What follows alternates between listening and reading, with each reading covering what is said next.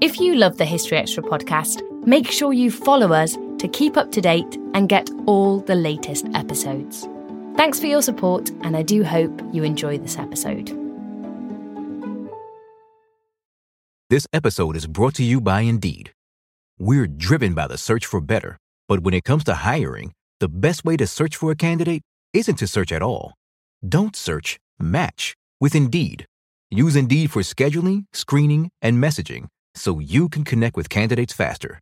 And listeners of this show will get a $75 sponsored job credit to get your jobs more visibility at Indeed.com slash History Extra. Just go to Indeed.com slash History Extra right now and support our show by saying you heard about Indeed on this podcast. Terms and conditions apply. Need to hire? You need Indeed. Hola. Hello, this call is being translated. Abuela, listen to what my phone can do. Abuela, escucha lo que mi teléfono puede hacer. Wow. Ahora dime sobre tu novia nueva. Wow, now tell me about this new girlfriend. Huh? Tú sabes lo que dije. You know what I said. Language is no longer a barrier thanks to Live Translate with Galaxy AI on Samsung Galaxy S24 Ultra. Learn more at Samsung.com. Samsung account login required. Calls must be made using the native Samsung dialer. Hi, I'm Daniel, founder of Pretty Litter. Cats and cat owners deserve better than any old fashioned litter. That's why I teamed up with scientists and veterinarians to create Pretty Litter. Its innovative crystal formula has superior odor control and weighs up to 80% less than clay litter. Pretty Litter even monitors health by changing colors to help detect early signs of potential illness. It's the world's smartest kitty litter. Go to prettylitter.com and use code SPOTIFY for 20% off your first order and a free cat toy. Terms and conditions apply. See site for details. Hey, it's Ryan Reynolds, and I'm here with Keith, co star of my upcoming film, If, only in theaters, May 17th. Do you want to tell people the big news?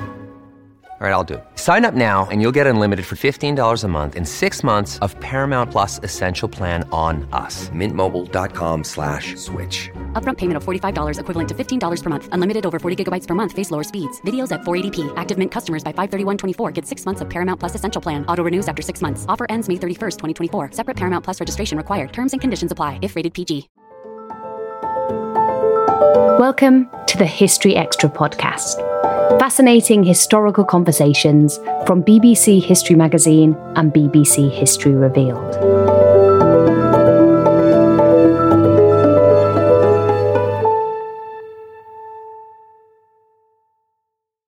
In 1848, a wave of revolutions swept across Europe, from Sicily to Paris, Berlin to Vienna.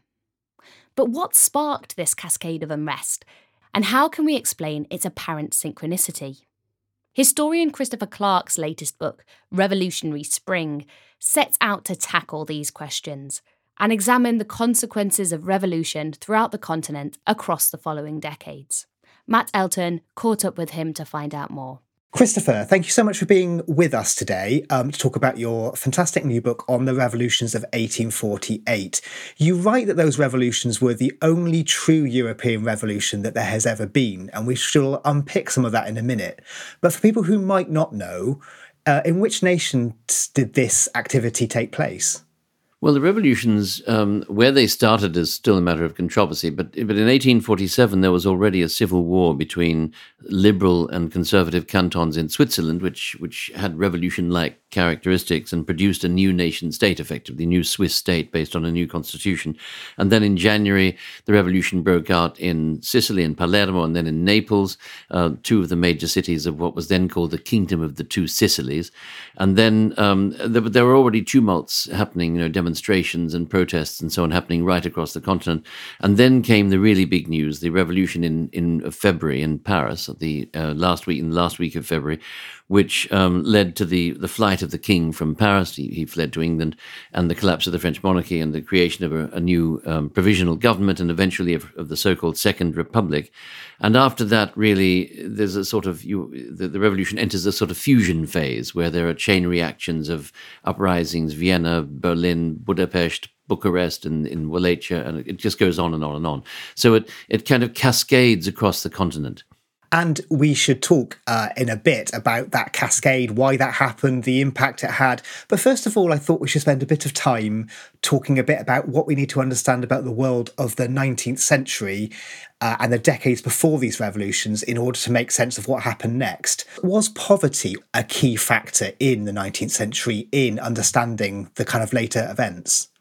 Poverty was the was the question number one. It was the main source of panic. In fact, I think we can speak of a sort of social panic around the question of poverty, though what the, the term people used at the time was not poverty as such. They spoke of pauperization, Verarmung, Pauperisierung, Pauperisation, and so on, uh. I mean, there are lots of different versions of it. And uh, what they meant by that was, you know, poverty was something that had always been with human societies. There was no known society where there haven't been poor people. But what worried uh, contemporaries in the 1830s and 40s was something else a sort of systematic impoverishment of large parts of society, including large groups such as artisans in certain sectors, weaving was a particularly particularly vulnerable one, who had previously been able to make a living by working, but who, who were now still working all the hours that God sends, but were not uh, able to make both ends meet, couldn't feed their children on the income from their work. So that that's really the, the, one of the chief sources of anxiety in the urban context is this is this worry about the impoverishment of the working poor. Uh, the poor are getting poorer, and people worry about how far this process can go before it starts to eat at the bonds that hold society together. One of the ways in which this concern manifested itself is a new form of social reporting, particularly during the 1840s. Did that reporting emerge from anywhere particular, and did it draw any common conclusions? Well, this reporting, which one can think of as the sort of the, the discourse or the literature of the social question with a capital S and a capital Q, it's absolutely everywhere in the Europe of the 1830s and especially of the 40s. And where it came from originally is difficult to say. It takes off in the 30s. Um, it's related to advances in statistics. People start thinking in terms of averages rather than uh, simply adding everything up. There, there's a growing interest in average life expectancy, for example. Why is it that the poorest live such a much shorter time than the wealthiest? Um, why are there some streets where the average age of death is 37 and other streets in the same town where the average date of death is 72? Um, people start to wonder about this. And around these questions emerges a sort of, you know, a body, a corpus of reports and pamphlets and tracts and analyses and, and you know treatises which delight in precise description. There's a lot of description, and it's very important. Very important to these descriptions is the element of witness. You know, Engels wrote a, a book on the condition of the English working classes, um, but he says "aus eigener Anschauung" is the is the subtitle, written from my own observations. And this is the case with everyone. They're they're all going. They're walking into into poor people's dwellings. They're going to stand by the doors of factories factories, watching huddles of children turn up in, in, in mud and rain with scarcely any appropriate clothing, going into work, you know, tw- 10, 12, 13 hours at the looms, and so on. So they're actually observing and talking to the people that they're writing about and that that becomes such a you know such a powerful genre. I mean, everybody's reading this, and the that it actually overleaps the boundary between faction and fiction. It it becomes a fictional genre, and one of the most famous deployers of that language of precise description in a fictional setting is Eugène Sue, a, a Parisian writer who writes a, a, a, serialized novel, a bit like the novels of Dickens. I mean, everything was happening in serials in the 19th century, and uh, in the and in this serialized novel, which is called The Mysteries of Paris, he, he places a number of rather absurd, sort of larger than life romantic characters in this environment of, you know, of narrow streets, filthy hovels, stinking, dank beds, broken furniture, dirty children, and so on. You spend the sort of opening third of the book setting the pieces in place, I suppose, um, before the revolutions themselves start. What do we need to understand about the political universe of the 19th century to make sense of this? Because some of the terms might seem familiar. There's terms like liberalism, radicals. Do they map onto our present day understandings, or do we need to shift our understanding of the political world of the period? That's a really good question. They do sometimes. Eh, I mean, they they they do map onto our understanding in the sense that you know our world is born out of that world. I mean, there's a there's a genealogical relationship between us and them. If, if we're talking now about you know Western Europe or or about Europe as a whole, but nevertheless, the differences are also very striking. For example, there are no parties. There's no so there are no socialist parties, there are no liberal parties, no conservative parties. So there are people we would like to call conservatives and liberals and radicals or socialists, but they don't often use that word about themselves. So what's interesting about the the political environment of the of, of the period before these French these revolutions of 1848 is the lack of clearly delineated formations and the fact that everybody is on the move. Everybody's reasoning themselves into new positions as they go along. Scarcely anybody stays put. So people we call liberals may begin as conservatives and work themselves through to a liberal position. Liberals move towards radical positions, and we also find radicals who move back towards liberal and conservative positions. So everybody's on the move. Everybody's. It's better to think of them really uh, instead of in party parties or arranged from right to left. It's better to think of them like people in canoes crossing an archipelago of islands who are just moving, uh, making journeys which they improvise as they go along. So, into this sort of rich, heady brew of political confusion or movement, are there any other key ingredients that you think we should throw into the mix to help understand what happens? Is religion an important factor? Are ideas of freedom important? People are talking and thinking about freedom all the time, and they're very concerned about the about the power of of tra- traditional sovereigns. I mean, this is still a continent which is dominated by monarchy, the institutions of monarchy. There are kings or king-like sovereigns in almost all of these states, and there are a couple of republics. Switzerland is one of them, but that, that, that, that they are in the very small minority. And in most cases, you have monarchies, sometimes with no parliament whatsoever, and, where there are no parliaments, there often are local assemblies of one kind or another, but they really represent uh, the the local, you know, the local elites rather than the people as a whole. Uh, where there are parliaments, the franchise is very small. So in France, for example, there was a, a French parliament, and there was even a French constitution. This is the Charte of 1814, revised after the Revolution of 1830 um, to to make it slightly more liberal. But I mean, even in constitutional France, the the franchise, the enfranchised population was less than 3% of the, of the population as a whole. So we're talking about nano franchises, tiny elites, um, which, if the, if the right to vote exists at all, um, have the right to vote.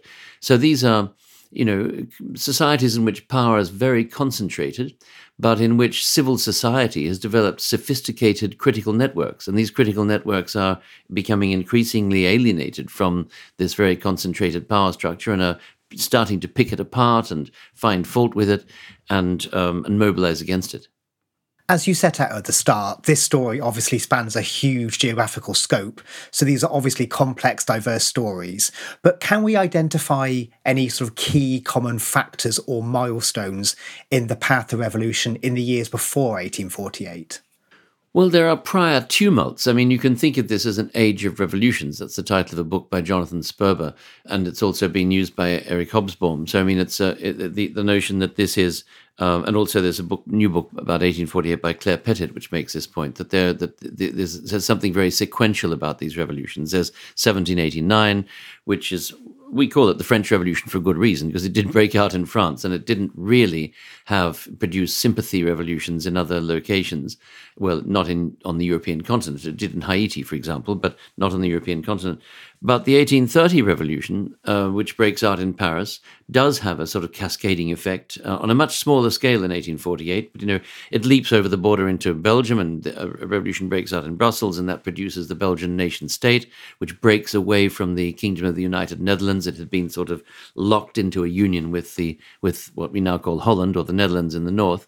Uh, so that that's important and consequential. And there are lesser outbreaks of of um, upheaval in, in the Italian states. I forgot to mention a quite important sequence of, of um, out- outbreaks of political unrest that occurs in the early 20s. In 1820, a revolution happens in Spain. Uh, there's the so called um, liberal triennium for three years, a liberal movement which has come to power by means of this revolution of 1820 controlled Spain, and there are sympathy revolutions in in um, Naples and in Piedmont, in the north of Italy, and in Portugal, and so on. So there is this you know history of prior tumults, which everybody has. They're all they've all got sort of, if you like, like old films. You know, images from these prior tumults flickering in the backs of their heads, and there's that remembered script of you know what you do when a revolution break up, breaks out. So everyone knows in 1848 that when a revolution happens, the first thing you do is build barricades. So there's a sort of language and a script of revolution which everybody shares, and in that way, I suppose the the prior outbreaks of violence, or, or not not just of violence, but of political um, protest, you know, do inform what happens in 1848 and, and, and prepare the, the ground for it. We don't always realise just how much our negative thoughts and experiences stick with us and weigh us down. You may find your brain constantly running through a highlight reel of bad moments. That comment your friend made last week that hurt your feelings, that frustrating thing your mum does, or that silly thing you said in a meeting. Maybe it's time to get it all off your chest, whether it's a tiny annoyance or something much bigger. Talking about it can give you some relief and lead you to a potential solution. That's where therapy comes in. It's a safe space to share whatever's weighing you down and learn to process it so your internal highlight reel can focus on the good stuff. And BetterHelp offers affordable online therapy on a schedule that works for you. Connect with a licensed therapist by text, phone, or video call. Start the process in minutes and switch therapists anytime. Let it out with BetterHelp. Visit betterhelp.com slash historyextra today to get 10% off your first month. That's betterhelp, H-E-L-P dot com slash historyextra. This episode is brought to you by Indeed. We're driven by the search for better, but when it comes to hiring, the best way to search for a candidate isn't to search at all. Don't search, match with Indeed. Use Indeed for scheduling, screening, and messaging so you can connect with candidates faster. And listeners of this show will get a $75 sponsored job credit to get your jobs more visibility at Indeed.com slash History Extra. Just go to Indeed.com slash History Extra right now and support our show by saying you heard about Indeed on this podcast. Terms and conditions apply. Need to hire? You need Indeed. Hola. Hello, this call is being translated. Abuela, listen to what my phone can do. Abuela, escucha lo que mi teléfono puede hacer. ¡Wow! Ahora dime sobre tu novia nueva. Wow, now tell me about this new girlfriend. Huh? Tú sabes lo que dije. You know what I said. Language is no longer a barrier thanks to Live Translate with Galaxy AI on Samsung Galaxy S24 Ultra. Learn more at Samsung.com. Samsung account login required. Calls must be made using the native Samsung dialer. We talked about poverty. I was struck, particularly given recent events here in Britain, by how important food and food shortages seem to be in this story. Can you talk us through that dimension of things? Yeah, it's a very interesting problem because, uh, and actually, I was I was very struck writing the book. Um, though it only dawned on me really in towards the end of writing the book that that uh, uh, at the parallels or the resonances between the supply chain problems that they faced, and you know, we once again entered an era when supply chains seem vulnerable. And when, when I was growing up, that was never the case. There were never grain shocks or you know courgette famines. It was completely un, unheard of. But now we do have this. Uh, we we are increasingly uh, aware of the vulnerability of our suppliers, and that was very much the case for eighteen for the for the the, the European world of the first half of the nineteenth century. Uh, the problem wasn't that there wasn't enough food to go around. The, the, the amount of food produced was actually outstripping the growth in the population by about 100%. I mean, it was about food was growing about twice as fast as um, as the population was. But the trouble was that this ever larger reservoir of food was vulnerable to short term disruptions, very serious short term disruptions. In, in, the 1830s and 40s, it had, had, less to do with supply chain disruptions than with bad harvests, you know, extremely cold winters, very wet springs, which would either um, ruin a harvest or cause it to rot or might. Um, might destroy the, the, the, you know, the newly sown plants before they had even um, germinated or matured. There were also blights, like the potato blight, for example, which um, you know wrought havoc across uh, much of Europe, and nowhere worse, of course, than in Ireland, where um, where it caused an absolutely catastrophic demographic crisis, killing about an eighth of the population. So we don't. When, I hope we're not going to see anything on that scale in our own time, but certainly um, the vulnerability of, of food supply chains now, and the and the growing importance, as it seems in Britain today, of food, what's now called in the news food security, does suggest parallels with that age. We've sketched out there some of the, the, the, social hardships that face people during this period. How do you think we should understand the relationship between those social hardships and revolutionary fervour? Is it a direct or simplistic connection? This is one of the really deep questions of 1848. Did did being distressed make people become politically active? You know, in a sense, the first answer has to be no, in the sense that you know people have very often been distressed throughout history, and but but large revolutions on this scale are actually very rare. So clearly, the, the correlation can't be that tight. On the other hand, um, there's been a lot of good work done which shows the strong linkage between the the sort of socio-economic crises which which proliferated in waves across Europe uh, in 1829 to 32 and again in 1846 47 and there clearly was a link. I think that you know in the case in the, in the case of 1848 what you have before the revolutions is a very a very bad harvest which eats into the grain supply in 1846 47 that produces food riots, uh, uh, price spikes, and um, generalized anxiety in um, in 47. But by 1848, that problem is is starting to restore, is starting to go away because the the new harvest is not so bad. What is important, though, is that the crisis caused by that agrarian crisis in the previous year now begins to eat its way into the manufacturing sector, into small businesses and artisan workshops and so on. And so a lot of people find that, you know, people who've just come out of a situation where they could barely afford to feed themselves, they're not yet thinking of buying manufactured goods. So demand is very depressed. That leads to a downturn in the in the in the business cycle.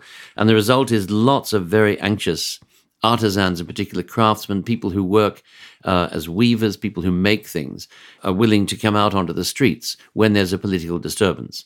So it's that availability of anxious, disoriented people that makes the difference. And what kind of people took part in these revolutions? And did their revolutionary nature come as a surprise to them? I think the interesting thing about the 1848 revolutions, we, I mean, we think of revolutions as as events that are made by revolutionaries. So, you know, revolutionaries think, let's have a revolution, and then they make one happen. That's not how 1848 happened. It may not be how any revolution happens. It seems to me it's much more the case that revolutions make revolutionaries than other uh, than, than, the other way around, and um, that's at least certainly how it was in 1848. Who made the revolution is an interesting question. I mean, um, in the last, you know, stages before the actual outbreak of, of upheaval, there's a lot of liberal critique in the in the newspapers, and there you could say the people who are making the run, running are journalists and people involved in the public sphere. But then when um, when crowds clash with troops, uh, it's the, the crowds may may include people of all classes, but but the, but the people who wind up building barricades and actually fighting with the troops are overwhelmingly people of the people who make things with their hands. They're not members of the bourgeoisie. They're not the owners of the means of production. They're more likely to be journeymen, apprentices, wheel fitters, wheelwrights, uh, ironmongers, uh, people who make who make locks, or, or people who work for people who make locks, apprentices and assistants in, in workshops where shoes are made, or, or, or shirts, or you know people who work in factories. Those kinds of people predominate among the dead who we who, whose names we know and whose occupations we can we can reconstruct from the first weeks of the revolution right across Europe. So it's a revolution that, and this is a, an accusation that is soon made by radicals against liberals. They say, you know, we, the people, made this revolution, but you are benefiting from it. You, you, you claim to lead it, but we're the ones who actually risked our lives to make it. So, locked into the very be- the inception of the revolution is a is a difficult question about who's making this happen and who's likely to benefit from it. You have touched on this. Is it possible to trace where and when the first moment of revolution took place? I think uh, it is. I mean, contemporaries felt, were, were, very clear about this. They did feel there was a moment of inception. Um, it was often a rather serendipitous moment. I mean, in the in the case of, for example, of Berlin, it's a particularly interesting case. The revolution began when, uh, after a confrontation between crowds on the on the Schlossplatz, the sort of big square in front of the royal palace, huge crowds had gathered there, and the mood wasn't actually very negative. They'd, they actually gathered to cheer the king because the king had just was announcing that certain various concessions were being made on, on, under the pressure of a growing protest movement in the city. But but when the crowds refused to disperse, troops were ordered to sort of disperse the square, and there was a long-standing dislike, a long-standing antipathy between urban crowds and troops, not just in, in Prussia, but right right across Europe. And the crowd started chanting "Troops out, troops out!" You know, "Truppen raus, Truppen raus," And uh, at this point, as uh, some dragoons were kind of moving forward into the crowd on horse, on horseback, two of their rifles went off by accident. One was was got caught in some part of the saddle or something, and it hit the trigger, and the thing went off into the air. And another one, I think, was knocked by someone's stick or something. Neither of them, um, neither of the bullets struck anybody, but the sound, when you're in a crowd, you can often not see very much, but you can hear. And the, the crowd often thinks with its ears. And so in, in, in Berlin, once this, the, the sound of these shots was heard, people said they're firing on the people. And from that moment, the situation is out of control. And something very similar happened in Palermo, where nobody knew who'd put it there, but a, a, poster appeared saying there's going to be a revolution in a few days. And uh, everybody thought, oh, that's interesting. And it was signed the Revolutionary Committee. Well, there was no Revolutionary Committee. It was all done by a, a young guy called Francesco Bagnasco, who did it as a kind of a prank because he thought, you know, Sicilians are ready to rise up and perhaps this will be enough. And indeed, it was enough. I mean, it was enough at least to bring people into the city because they were curious to find out, you know, what's going to happen. Is there going to be a revolution? Who, who's going to plan it and so on? In the meanwhile, the authorities, of course, had also responded and they'd redoubled and tripled the military presence in the city. So you had the same situation lots of soldiers, big crowds, and then a shots fired, and uh, the next thing you know, the situation is out of control. So they do have a clear moment of beginning, but there there's often an element of happenstance and almost a sense of self combustion. I mean, uh, Lamartine, a French liberal who wrote a history of the revolution, said that in the Parisian case, it was almost as if the, the curiosity of the crowd who had come to witness an event engendered that event. I mean, that's a paradox, but he felt that was that was really, in a sense, what had happened. The event kind of imagined itself into existence simply by the expectation that it would happen. Staying with the fire metaphors, you write that these revolutions spread like a brush fire across the continent. How should we understand the apparent synchronicity of these multiple events happening all at the same sort of time? Yeah, that's really difficult because, of course, this is a, a, world in which communications move quite slowly. I mean, there are some telegraphic networks in continental Europe, but not very many. In most places, you know, information has to move on horse or in a carriage or um, in a few places by train. Um, but trains, of course, are very slow. So, yeah, how do we explain that extraordinary synchronicity, which is it, it's so intense that in, in some cases, you know, the the wave, if we think of it as a wave, the wave of revolutions actually moves faster than we could explain it in terms of the information technology then available. And I think the only way to understand it is that is that this is not is not to think of it in diffusionist terms. This is not a Parisian revolution which then has to diffuse across the continent. The, the, the correct unit of analysis is Europe. This is a European upheaval. And you know, we shouldn't marvel over the fact that these events take place in different parts of Europe any more than we marvel over the fact that so many different arrondissements of Paris are ready to rise at the same time. I mean, Paris is also a complex ecosystem, and so is France and Berlin and Prussia and so on. So, in other words, um, what we're looking at here is lots of peoples which are cognate in a in the same culture of growing resentment of, of government authority, growing willingness to challenge authority, increasing the eloquent liberal and radical leaders whose, vo- whose voices can be heard in the press, and cause célèbres, you know, celebrated causes. Famous advocates for liberty who are now in jail, for example, whose names are mentioned everywhere at dinner tables and parties and soirees and so on, or news that someone's be, that, that someone died in an altercation with troops in, in a city. These things become the kind of news that feed indignation and outrage. And so you've got this mood of growing growing resentment and, and readiness to readiness to act. And you've got focusing devices which turn this general sense of malaise into a focused objection to particular policies and particular ways of behaving. And then of course on the on the back of that you've also got this phenomenon of broad, you know, broad stroke, large stroke um, social and economic distress. When you say focusing devices, what kinds of things are we talking about there? Well, you know, articles which are saying, um, you know, we need a constitution, or why don't we have a constitution? Why don't we have a parliament? You know, there's a very famous article by the the, the Königsberg-based radical Johann Jacoby, and he, he, addresses the king and he says, "You promised us bread. We asked for bread, and you gave us a stone." You know, suddenly you have a, a phrase. You know, you, we asked for bread, and you gave us a stone um, becomes a kind of winged word of the of the revolution in the in the state of Prussia, Königsberg being one of the eastern cities of Prussia. The press in, in, in France runs this annihilatory campaign against the, the July monarchy, against the monarchy of Louis Philippe, you know, in which the king is often figures as a sort of obese, pear shaped creature. I mean, in fact, even the drawing of a pear suffices to focus um, laughter on the person of the king. So he's, you know, just simply the outline of a pear. In fact, one of the most famous cartoonists, famous for, for having developed this pear metaphor, was arrested for lèse majesté and appeared before the court of, court of peers. And in the course of defending himself, he actually took a sort of flip chart and drew a picture first of the king with his features and so on, and then another one of a fewer features. And finally, all that was left was a pear. And he said, You can see, I'm not drawing the king, I'm drawing a pear. If you make my cartoons illegal, you will have to make, you will have to prosecute all drawings of fruit. Now, this was a fantastic prank, which, you know, made him the most popular man in Paris. But it's an example of what happens when when a war breaks out between the media and and political authority, and you know there comes a point where that war can no longer be won, and the the, the avalanche of, of ridicule and laughter is just too much, and laughter is a very hard thing to overcome. Did people at the time look at what was happening and feel a sense of continent wide kinship? People felt intensely connected. And this is one thing that's very interesting. And it's important to remember about 1848 because in, in the aftermath of 1848, the, the memory of it was captured by the nation states. The French turned it into a French 1848. As, as you know, the, the Germans t- turned you know, their so-called failed revolution into one of the milestones of a specifically German journey, which would end with 1933 and the, the, the horrific episode of the Nazi dictatorship. Um, and, and all the states did this.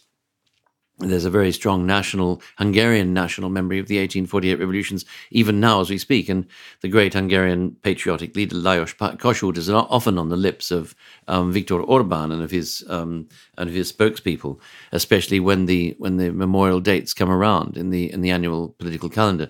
So, you know, 1848 was remembered as a series of distinct national revolutions, but it was experienced as a European revolution, and people felt connected because if you look at the newspapers, you know, in the spring of 1848, before the revolutions had broken out, they are reporting routinely on political tumults right across the continent. So if you read, you know, a newspaper in Bucharest, for example, or in uh, Romanian-speaking Transylvania, in the in what was then the Kingdom of Hungary, um, you can find reports on what's happening in Switzerland, the the tumults going on in the Italian cities, the news of the revolution that's just broken out in Palermo, now in Naples, and so on. So there's a sense everywhere that this thing is a European phenomenon, and it is its momentum is growing with every passing hour.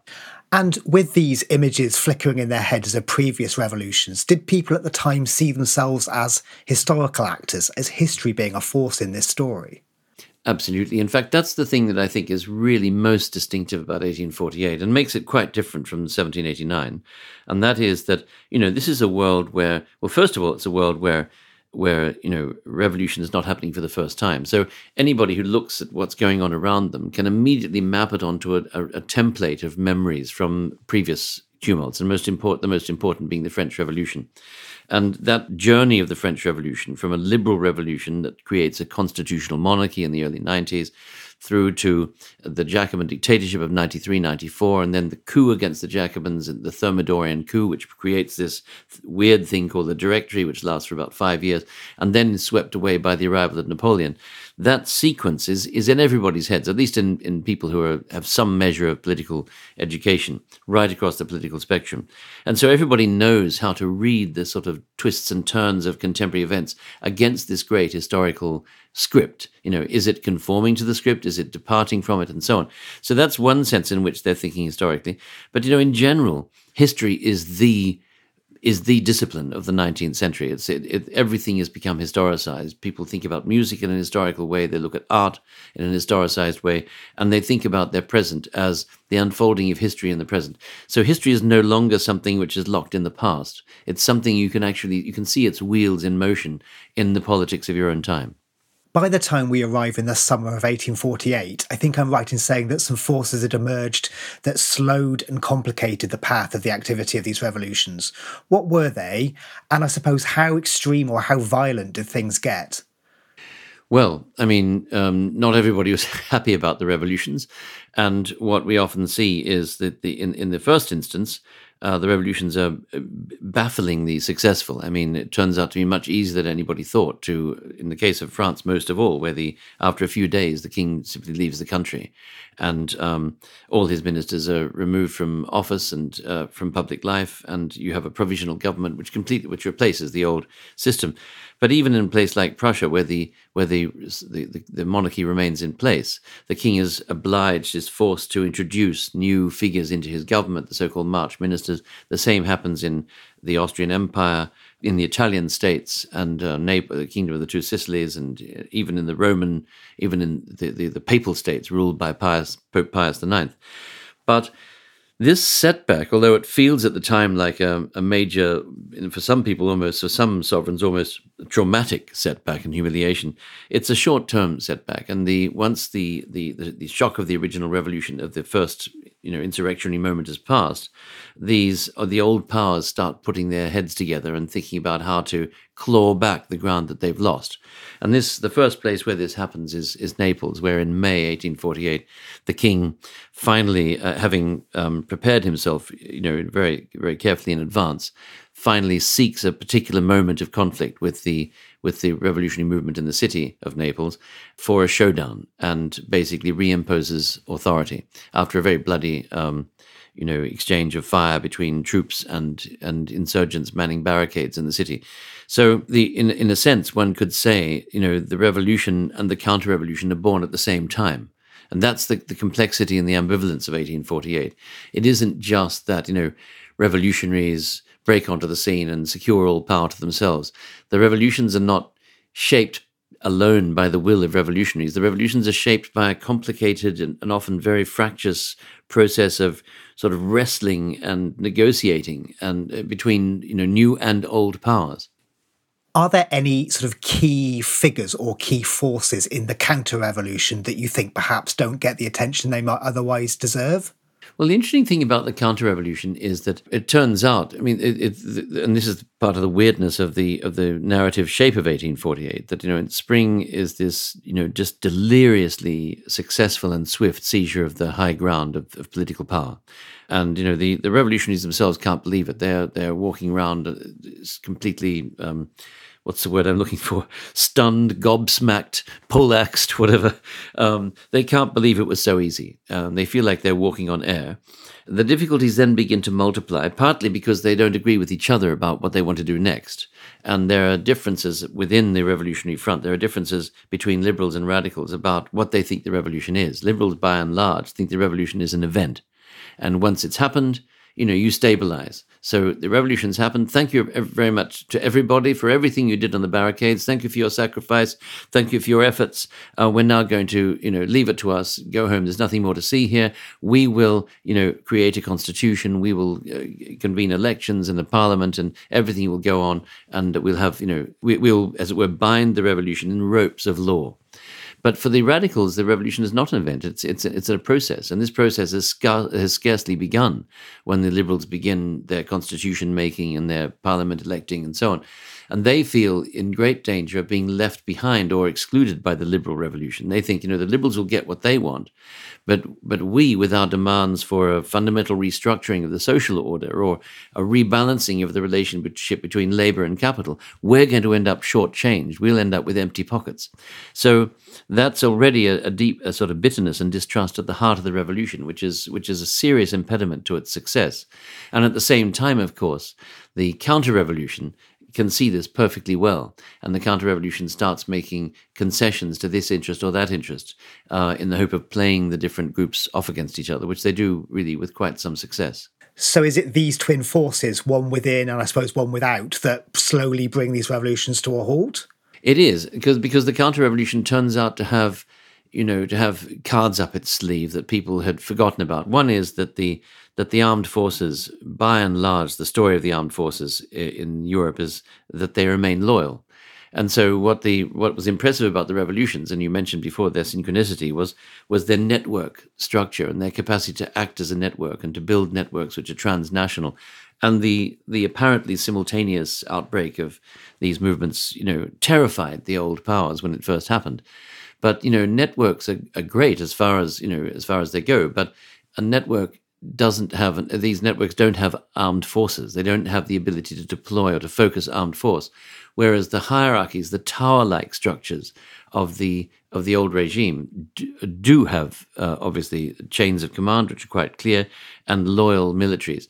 There are a couple of examples. There are examples of soldiers who who defect to the revolutionary side, and there, in the case of the state of ba- the Grand Duchy of Baden, for example, quite a large portion of the army goes over to the revolution. But that's the exception that proves the rule. By and large, armies remain loyal to their traditional sovereignties, and they are a crucial instrument in counter-revolution.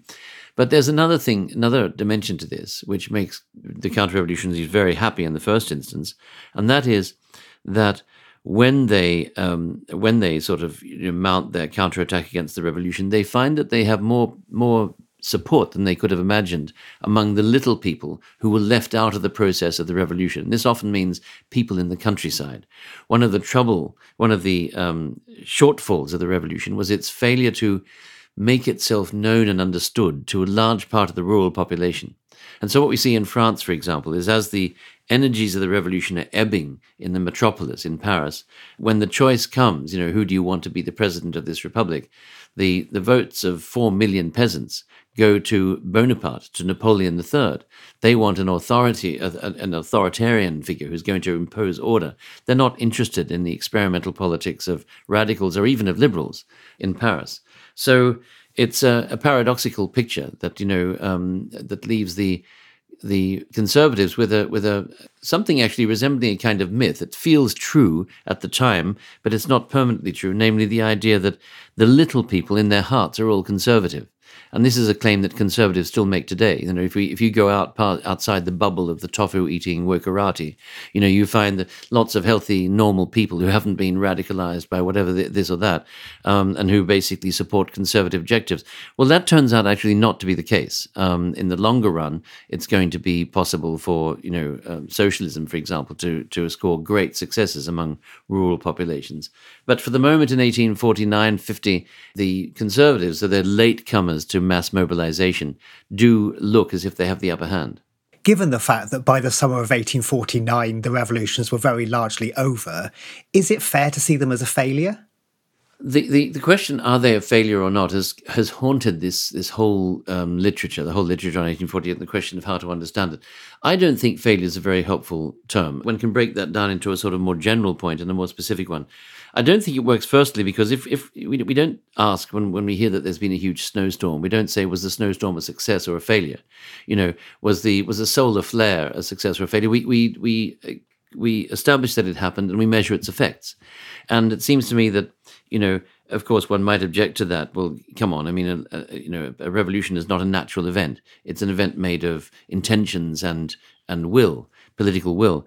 But the problem with that is that whereas individuals may have particular intentions, which may or may not be disappointed, may or may not fail to be realized, a revolution doesn't. A revolution is, is at least the 1848 revolutions, were a dissonant orchestra of wills and intentions, which actually can, in many cases, cancelled each other out or pointed in different directions. So there was no will or intention which failed to be realized. There was a, an immense roar of dissonant demands. And that, I think, means that to say the revolutions failed is probably not terribly helpful because they, they clearly failed for some people. I mean, people on the on the left felt this, uh, you know, w- were saying that they had failed already by the by early April 1848. They felt they'd already lost the lost the race. But for, for many others, it was a success. I mean, in many of these countries, 1848 produces parliaments, for example. Prussia had no parliament. After 1848, it has a parliament with elections, regular elections. Parties start to form within this parliament. There's a, a public political culture around the publication of parliamentary protocols. The same thing happens in Piedmont in Italy. The revolutions create new institutions and new political cultures which don't go away. The expansion of the political print, which comes about as a result of the um, of the revolutions, the immense expansion of the number of newspapers, that doesn't disappear either. So there are lasting changes, and I think that that's the sort of more particularist reason for saying that uh, failure falls short as a way of thinking about these revolutions. So they did have long-lasting effects in, in the nations where they took place profound effects and long lasting ones. I mean, without 1848, you can't understand why the unification of Italy and the unification of Germany, the unification of Germany took the forms that they took. They're both shaped by the events of 1848. 1848 also helps you to explain why Italy and, and Germany are such different kinds of state when they emerge as nation states. Germany, a very federal state with lots of different reserved rights in the hands of the individual member states, and Italy, a completely unitary state in which the whole of the peninsula is basically captured by Piedmont and its political culture. So these things can all be can, can only be explained through 1848, and there are numerous other examples. And I mean, finally, one shouldn't forget the people who formed advocacy coalitions. I mean, socialism is born as a, as a political force in 1848, and it doesn't, it's not like it goes away. It becomes one of the most success, biggest success stories in European politics by the end of the 19th century. And a lot of the people who lead socialist parties and so on in the 1848 revolutions, or not, not that there are parties, but a lot of the leading socialist exponents of socialism, of various forms of socialism, they don't go away either, and they remain activists. And so do the women who mobilize against patriarchy and form feminist networks in 1848. And so do the nationalists and the, the exponents of Jewish emancipation. All these networks, once formed, stay in place and continue to be active. It's a slight tangent, but one nation where this didn't happen was Britain. Do you have a sense of why Britain didn't have a role in this story? Yes, that's an interesting question. I remember at school, uh, I went to school in Sydney, Australia, and I remember at school the teacher telling us, you know, well, Britain didn't have a have an 1848 revolution because Britain was so liberal. People already had the freedoms they needed and wanted, and uh, there was no need for the uh, revolutions that they had on the on the continent. And that, of course, was the view also taken by many self-satisfied Britons at the time. They said, "Well, of course, your your, Brit- your Britain is already a free man. Why?" They talking about men, of course, not about women. But he said, "Why why would they be bothered, you know, setting fire to someone's house when they've already got everything they could possibly want?" Well, uh, that's not how I see the 1848 revolutions in Britain. First of all. Britain does have an 1848 revolution, just doesn't have one in the in, on its mainland. It has it, it basically it franchises out the conflict of 1848 by by cutting the price of um, of staple goods on the mainland at the cost of planters and um, and you know. Uh, for example, sugar producing communities in the Caribbean and elsewhere. It also, and this produces tensions in places like Jamaica and um, and and Ceylon, which um, in turn then produce um, movements of protest in those in those countries. I mean, there's a massive protest movement in Ceylon in 1848. Sixty thousand people are caught up in this massive revolt, which is about the um, the British effort to uh, to, to increase taxation in Ceylon in order to cut, to cut the costs of Ceylon to British taxpayers and avoid a tax rise. So, in other words, counter revolutionary, British counter revolutionary measures actually produce protests and revolts in other parts of the world. And uh, then there's the fact that we have, of course, in Britain, we have one of the largest movements of protest in the world. That's the Chartist movement, an extremely well organized and, and sophisticated movement. But of course, the reason why, you know, there, of course, one could, there's big literature about this, in, in which I'm not particularly expert. But, you know, one thing that is striking about Britain is how well policed it is and how robustly policed it is. And when the Chartists you know, get together on Kennington Common in April 1848, they face a massive force of special constables, many tens of thousands of special special constables, all armed with cudgels and so on. So, you know, um, what you could say about Britain is that it uh, a is not so much that its its liberality prevents a revolution, as its capacity to mobilize counter-revolution from within its own society. One last thought, or two last thoughts. One is that Britain had for some time, especially in troublesome areas like Ireland, been transporting people who seemed likely to be troublemakers to places like the Cape Colony and to Australia. And in fact, this habit of transporting, uh, you know, people who were regarded as troublemakers to the the imperial periphery had already produced kind of, you know, protest movements in Australia and in the Cape Colony, which then come to fruition in 1848, 49, and in the years that follow. So that's another factor. And there's the, and, and, and finally, uh, it's not the case that Britain doesn't see a revolution anywhere because on the Ionian Protectorate and the, the, the, Ionian Islands, which are under British protection at this time and occupied by Britain uh, under a special protectorate arrangement made in 1815 as part of the Vienna Congress settlement, the British do face in 1849 uh, an uprising on the island of Kefalonia, which is a typical agrarian revolt of the 1848 type. And in that context, they react with exemplary brutality, with lots of hangings and floggings. And they respond more or less exactly as their Austrian and uh, Prussian counterparts do. So I, I, I, really would like to kind of come away from the notion that you know that, that the story is told if we simply say Britain was too liberal to need a revolution. It's a bit like parents who say we're so nice to our children that they'll never, even as teenagers, they'll never revolt against us. We're too good. Do you think there's any meaningful comparisons to be drawn between this revolution and others in history? Yes, I mean revolutions all they, they do have certain um, f- there's a family likeness that that attends all situations where you know the governed suddenly decide that they're no longer afraid of the governors. That's that's the, at the core of all revolution is the the fact that something ceases to be there, which was there before. It might have been invisible, but it was there before, and that is fear. They cease to fear the authorities, and the, that that that uh, abeyance of fear may be a very short thing, but uh, but it can be deeply uh, consequential, and so. Um, that's something they all have in common. The question is sometimes asked, you know, how does 1848 pan out alongside the great iconic revolutions like the revolutions of 1789 and the revolutions of 1917, um, the Russian Revolution, and so on? And, you know, you, one could say, well, if you look at 1789 with its and the profound changes that happened on the continent, that's on a scale which we don't see in 1848. The, the continent still looks more or less the same in terms of its political map. It doesn't last nearly as long. Um, and then if you look at 1917, which creates a new sort of one, a new kind of state which you'd never seen before, a one party state which becomes a superpower in the form of Stalinist and later, you know, Soviet Russia um, after 1945. Well, that's consequential in a way that 1848 isn't. But it seems to me that that 1848's consequences.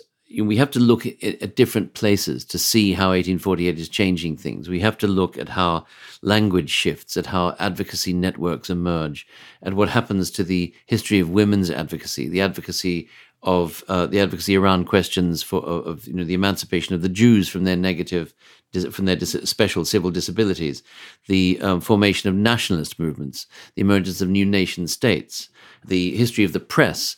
These are uh, th- because this is a revolution that broke out in peace, not in war, and so its effects were not magnified by the movement of armies across across the across continental spaces as the effects you know whereas if you think of 1917 that's unthinkable without the first world war. And you think of 1789 to 1815 that whole period is you know uh, trans has uh, uh you know is transformed by war on an unprecedented scale. But 1848 49 there are some wars but the wars are policing actions to put the revolutions down. They're not generated by the revolution itself. And that means that this is a revolution that that is wearing civilian clothes it's traveling in mufti. And that means that its effects are going to be more subtle. But that doesn't make them less important.